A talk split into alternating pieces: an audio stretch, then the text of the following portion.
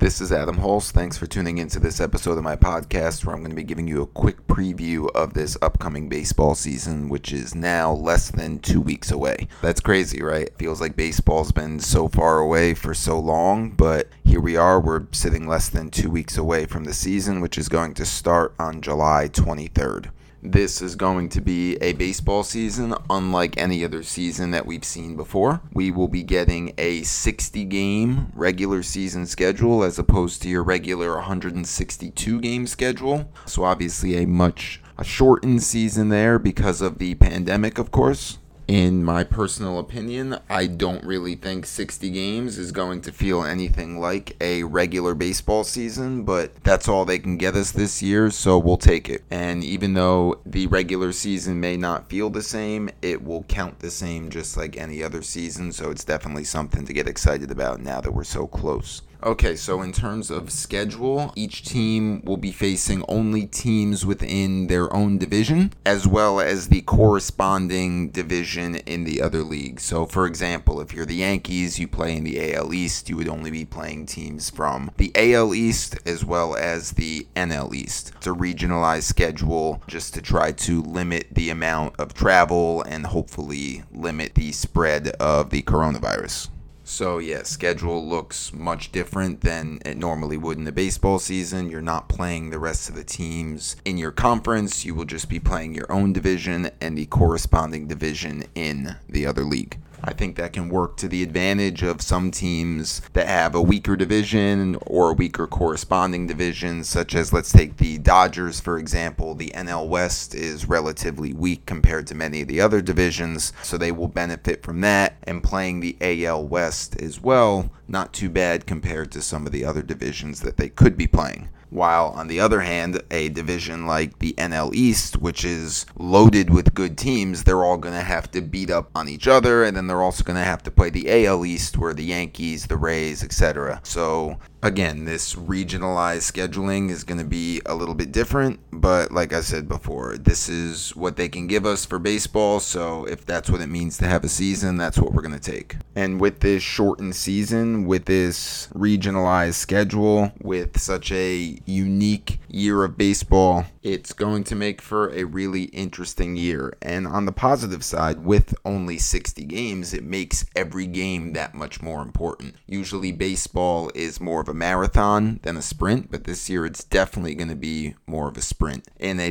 long 162 game baseball season, you lose a game a day, it usually isn't that big of a deal as long as you're not stringing together long losing streaks. But with this shortened season, this 60 game season, every game is going to be a lot more important. It's almost going to feel like playoff baseball all regular season long as well, which is why I personally think pitching is going to be more important this year than it ever has been before. Just like pitching so important in the postseason every year, with this regular season almost feeling like a postseason right from the start, I think pitching is going to be extremely extremely crucial. In particular, the teams that are very deep in the pitching department have the deep bullpens, the deeper rotations. I think a shortened season like this is really going to benefit those teams more so than the teams that have the strong lineup and the weaker pitching. So then the question really becomes with this shortened season, usually in that long 162 game baseball season, the best teams generally do make it to the playoffs. You have so many games on a long enough timeline that talent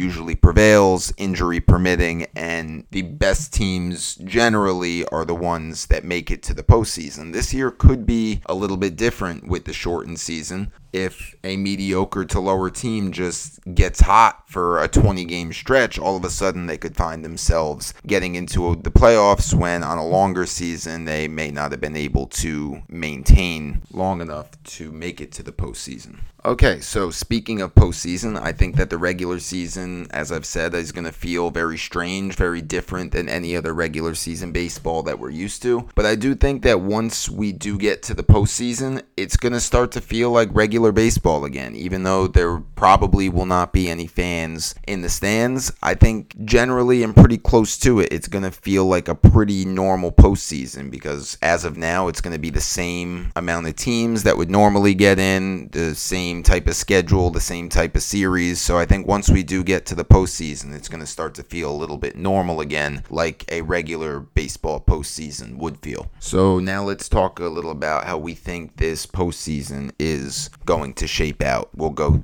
who we think our division winners are going to be, as well as who we think the wild cards are going to be from each league. Starting with the AL East, I am picking the favorites, the Yankees, to win the AL East. Obviously, they have a loaded batting lineup, they have very good pitching, they have maybe the best bullpen in all of baseball. They're going to be missing Aroldis Chapman for a couple weeks, but even without Chapman, they're still one of, if not the best bullpens in all of baseball. So, yeah, just shows how deep that bullpen is and just how good that Yankee team is all around moving to the AL West. Uh, we're going to pick the Houston Astros, even without the cheating this year. Uh, they did lose Gerrit Cole as well, but I still do think that the Astros are the best team in the West, and I think that they will win that division again this year. Now, in the AL Central, we are going for a little bit of an upset, and we are going to take the Chicago White Sox to win the AL Central this year. The White Sox have gotten a lot better from last year to this year. They added Yasmani Grandal and Edwin to the lineup, as well as lefty pitchers Dallas Keuchel and Gio Gonzalez.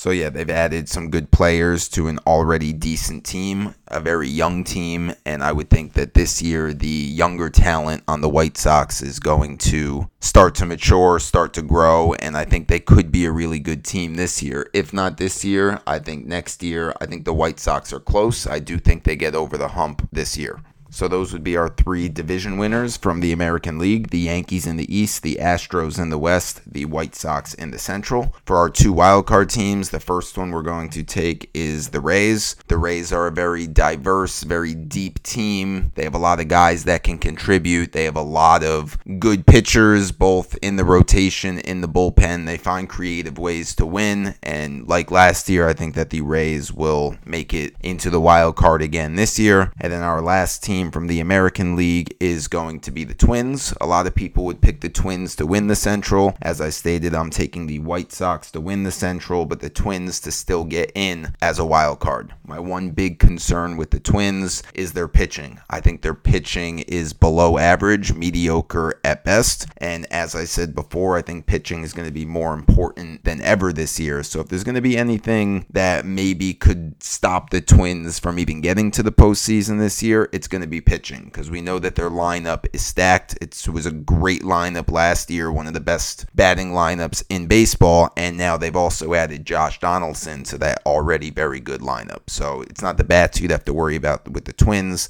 it's the pitching, but I do still have them getting into the playoffs with that second wild card spot. So from the American League in order, ranked from 1 to 5, we have the Yankees, the Astros, the White Sox, the Rays, and the Twins. So now we will move over to the National League. We will start with the West, and I'm going to pick what I think is the easiest division winner this year, and that's the Dodgers. The Dodgers, a great team. They're fully loaded. They can hit, they can pitch, and the NL West, in my opinion, is the weakest division overall, with the Dodgers being one of the best teams in baseball, and the rest of the teams in that division a little below average. So I am going to take the loaded Dodgers to win the very weak NL West. Now we move to the National League East. And the National League East is a little bit tougher. There are four teams in this division the Braves, Mets, Nats, and Phillies who all could make a case for winning the division, but I am going to go with the Atlanta Braves. The Braves have a lot of great young hitters and guys like Acuna and Albies, a guy like Freddie Freeman, who's one of the best contact hitters in all of baseball. They did lose Josh Donaldson to free agency, but they replaced him with Marcell Ozuna, so not much of a loss there at all. The pitching for the Braves was a little bit shaky last year. If it can improve a little bit this year, the Braves can be definitely a contender to win the entire NL. They did add Will Smith to the bullpen, Cole Hamels and Felix Hernandez to the starting rotation, so no huge moves there added to the pitching, but they did improve the pitching, so I am going to take the Braves to win the NL East over the Mets, Nats, or Phillies. Now, moving over to the NL Central, similar to the NL East, this is a little bit of a tougher division to pick as well. There are also four teams in this division who can make a case for it the Cardinals, the Brewers, the Cubs, and the Reds. But I am going to take the Cincinnati Reds to win the NL Central this year. The Reds were already a sneaky good team last year, and I think that they're just going to get better this year with the talent that they have, as well as adding guys like Mike Moustakas and Nick Castellanos to the batting order, which makes obviously that batting order even better than it was last year. And then they helped out their pitching a little bit too. They got Wade Miley to add to like the back end of their starting rotation, and Pedro Strop, a very solid bullpen arm. So, of those four teams in the NL Central, I am going to pick the Cincinnati Reds to come out on top. So, those are our three division winners in the National League. We have the Dodgers from the West, the Braves from the East, and the Reds from the Central. Okay, so moving on to the wild card teams. Our first wild card from the NL that we are going to take is one of those teams from the NL East, and that is the Philadelphia Phillies. The Phillies have a very talented team, a very good batting lineup, uh, but last year, in my opinion, I think they played a little bit below their talent level and below their expectations. So I think the Phillies have a chance to bounce back this year. They did add Didi Gregorius to that already pretty good batting lineup, so that definitely helps. Their pitching was a little bit shaky last year, but they did sign Zack Wheeler. That'll help them out in that department a little bit. But besides Didi, besides Wheeler, I think the biggest biggest addition to the Phillies this offseason was signing manager Joe Girardi. Joe Girardi is a very good manager. He's a very good in-game manager, and I think if anybody could get this very talented Phillies team over the hump and start playing like their talent suggests that they could, I think Joe Girardi is the guy for the job. Okay, so that brings us to our second wild card, our fifth and final pick in the National League, and that is the St. Louis Cardinals. The Cardinals being one of those teams from the NL Central, one of those four that I said could possibly win the division. I'm not taking them to win the Central. I am taking them to get into the National League playoffs as the wild card. The Cardinals just seem to be in it every year. They're always a very competitive team, very good franchise. They didn't add or gain too too much this offseason. They did lose Marcell Ozuna, but overall, I do think that they're good enough and deep enough to make another run to the playoffs this year.